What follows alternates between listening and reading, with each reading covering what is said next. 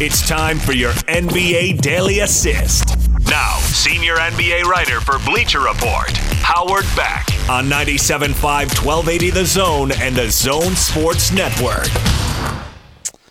All right, out to the uh, Sprint special guest line we go. Get $100 off the redesigned Apple Watch 4 with a new line of service. Visit the Sprint store nearest you. Of course, he writes for the Bleacher Report. He's our good friend Howard Beck.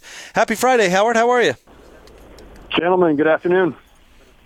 Hey, Gordon and I were, were talking about this. The Warriors are in town to, to take on the Jazz, and it is isn't it interesting that their downfall has created so much intrigue across the rest of the Western Conference? Yeah, well, I mean, we don't see very often. Well, two things. One, it's very rare for a team to have been as dominant for as long a period of time in the modern age as the Warriors were. Uh, you know, teams come and go, and you know, usually you know the lifespan because of free agency and everything else tends to be shorter in this era, but that they could be that dominant for a five-year run, and then the absolute vacuum it creates when they finally come apart. It's, it's so you both pieces of that are rare, and also I don't think people anticipated that it was going to be as, as dramatic of a fall as it was. Now, the moment that we knew that Durant was out for all of this season, even before he left there, but certainly, you know, even after he left, you knew that they were going to be a different team. But there was still some thought of them being competitive. But it's everything else that's happened to them since, of course. Uh, obviously, chiefly Steph Curry being gone um, for for a few months himself. But it, you know, it, it's just it's more just how dramatic the the collapse is or the the plunge is, and and maybe it's going to be temporary. You know, maybe you know next season, this you know this time next year, a healthy Steph, a healthy Clay, and Draymond, and you've got that three man core again, and, and maybe they've now spun D'Angelo Russell into something else, or maybe he's back. Who knows? They've added some other piece. We may hear from them again, but in the meantime, there is a massive power vacuum that has not existed for a half decade and that has you know that has created so much more intrigue across the conference.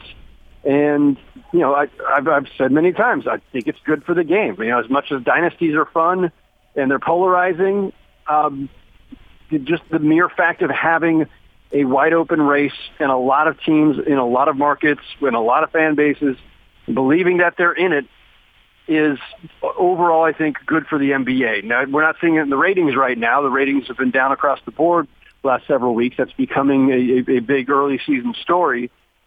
But I think, again, overall, you know, if you're a Utah Jazz fan, if you're a Denver Nuggets fan, Rockets, Clippers, Lakers, all these teams that we've talked about being contenders this season, you're feeling pretty good about the possibilities in a way that you couldn't when the Warriors were just crushing everybody. While we're down there at the, the bottom of the Western standings, uh, are you uh, are the Spurs and Blazers broken, or do you expect these teams to maybe crawl back up uh, into contention for playoff spot? Yeah, you know, um, before the season started, and we're all kind of wrestling with you know those last two spots in the West. Are the Warriors going to make it? Are the Spurs going to continue their strat their streak? Um, who's falling out. You know, if, if, if Dallas or New Orleans or Sacramento or somebody is going to jump up, who's falling out? And I, I was kind of in that situation where I thought, you know, gun to head, I'm going to say the Warriors and Spurs are out. And right now that's looking smart-ish, I guess. Um, the Warriors are definitely out, and the Spurs are, are looking really vulnerable in a way that we haven't seen very often.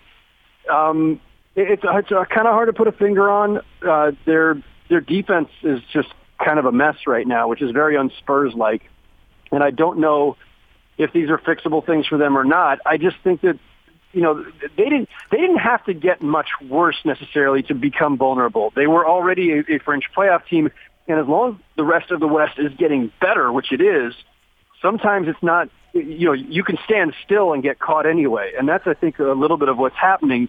And their stars are, are you know getting older, and, and Demar uh, um, Demar Derozan and LaMarcus Aldridge were never like you know, superstar dominant type players anyway. They're really, really good and they're multiple time all stars and, and they've, they've won a lot of games in their careers, but they're not at the LeBron, Anthony Davis, you know, uh, Kawhi Leonard, Paul George level. So, um, I just think the Spurs are, are, are starting to, uh, you know, maybe this is the, maybe this is the beginning of the fade out for them. Um, it has to come eventually. The Trailblazers, I think I think Portland made too many changes in the offseason, to be honest. I think this their their team is one of those that might be a lesson in how delicate chemistry is because they still have Lillard and, and CJ McCollum, and of course Lillard's missed the last couple of games. But that's you know the identity of your team is wrapped up in those two star guards.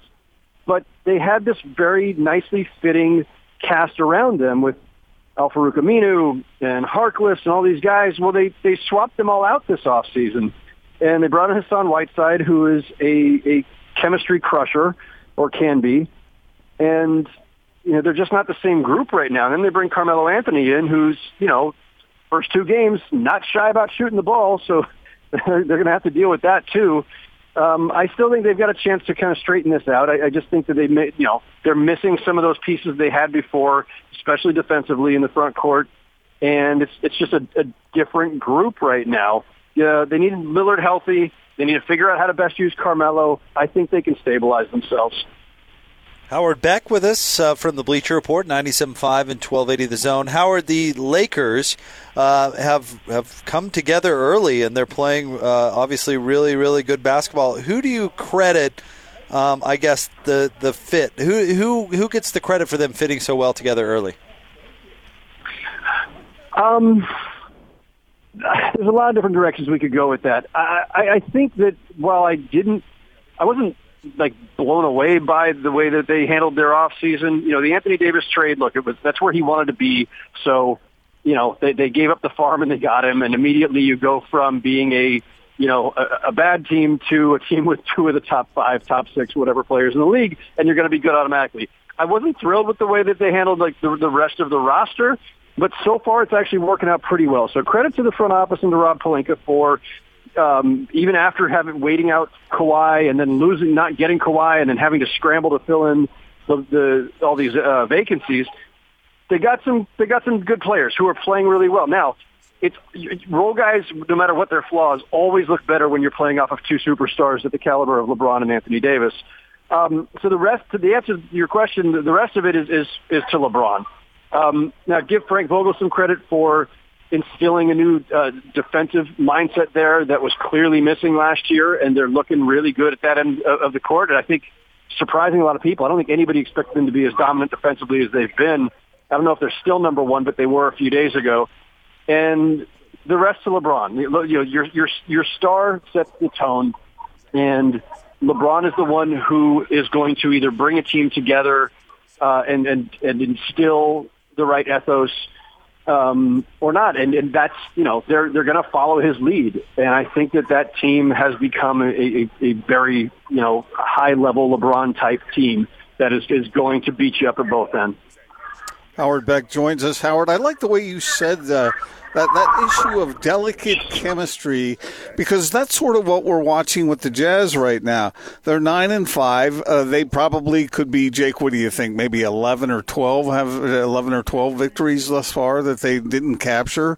But we're watching this thing unfold, and it hasn't always been perfect. Even when they've won games, how long? But they have. They seem to have good attitudes about, and they care about each other. How long do you suppose this will take before they're hitting on all cylinders? Great question. I don't know. Um, you know, it, it's. I'm, I'm a little surprised that they've, you know, as I'm sure everybody there is, that they've underachieved a little bit to date. The good news is they're still in pretty good shape, and um, I wouldn't you know, I wouldn't put a lot of emphasis on, on, you know, where they are through 14 games. I mean, there's plenty of time to kind of establish that chemistry, uh, you know, figure out what's going on with Joe Ingles and, you know, uh, get, get Mike Conley playing at his highest level. Um, you know, that, that, that was once a team that we thought of as a really young team, but it's, it is more of a veteran team now when you, when you look at it, uh, Donovan Mitchell notwithstanding. And, you know, uh, veterans sometimes take a little bit longer to get going early in a season. They're playing themselves back into shape. And, um, you know, it, it's, it, you know, let's, let's see where they are in another couple of weeks. Howard Beck with us on 97.5 and 1280 The Zone. Uh, talk about Houston, Howard. Uh, you know, obviously James Harden is is is performing at quite an incredible pace, and Russell Westbrook, he's his numbers are down a little bit, but he seems to be you know doing his best to fit in. What's your evaluation on how the Rockets uh, experiment is going thus far? You know, so far so good. Um, I, I, you know, Harden is just playing at an insane level. He's just so devastating and he's so efficient. And if anybody thought that Harden was going to have to sacrifice some to incorporate Westbrook, uh, clearly that's not happening. Harden is dominating the ball as much as he ever has, and credit to Westbrook for deciding to to feed that to his friend James Harden. Um, but Westbrook is still obviously getting plenty of opportunities, and and you know there's two ways that that I think that they have handled this balance. One is to, you know, obviously stagger them whenever possible and have Westbrook out there without Harden sometimes. Um, I don't know that they've been great in those minutes. But the other thing is that, you know, they're, they're almost like there's two teams there when, when they're both out there. There's the up-tempo, fast-breaking Rockets with Westbrook pushing it, as he can do, to, to great effect. And then there's their half-court game, which is Harden dominant, pounding the ball the way he does, manipulating the defense, and either scoring or finding you know an open teammate. And you know, like th- th- those might be the two best guards at those two things. Like Westbrook might be the best fast breaking guard in the league, and Harden might be the best half court guard in the league. And so it, it's uh, from one possession to the next. You know, they they they could kill you either way. And then Howard, another team that even here in the Rocky Mountain area, uh, we don't hear that much about, or not, doesn't seem like that much attention is paid to, is the Nuggets. This team is is potent. Yeah, you know, they're. I, I feel like they're another one of those teams that you know they're a little bit of a work in progress, a little bit of a slow start. Jokic didn't look like he came back in great shape, and it seems like they've started to pick it up as as he started to, to round into form. Um, you know, I think we're still waiting to see is Jamal Murray going to take the leap to that next level and and be in the mix, you know, as an All Star. Um, they're they're a team that you know is is still you know most effective because of the combination of, of Jokic and his incredible playmaking and just the general depth that they've got. They've got so many different mix and match lineups that they can put together.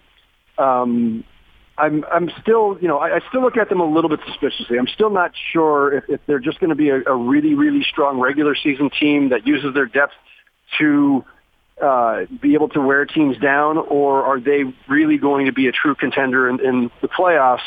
Um, a long way to go till then, but I'm that's I'm, I'm still curious about that. Well, Howard, thank you so much as always. We look forward to it each and every week, and enjoy the uh, sports weekend. Thanks, guys. You too. Thanks, Howard. Howard Beck from the Bleacher Report, and of course, your NBA Daily Assist brought to you by our friends at Lee's Heating and Air. Cold weather is here. Is your home's heating system ready? Lee's Heating and Air is now offering their winter furnace checkup for only 59 bucks. Call Lee's Heating and Air today, 801-747-LEES, or online at leesheatac.com. Of course, Howard's really thoughtful, and I, he makes you think. I, I love that whole idea of the chemistry because we hear so much about chemistry, but we also hear so much about talent. Right. And now it's a talent driven league. But sometimes, uh, you've mentioned this many times with the Celtics last year, that didn't work out uh, yeah. the way a lot of people expected. But I, I I think with the way Quin does things with the Jazz, they do have an infusion of offensive talent. Uh, typically, his teams do start slow. Now, sometimes it's because of the schedule, but I, I'm really curious to see what this team is going to look like a month from now.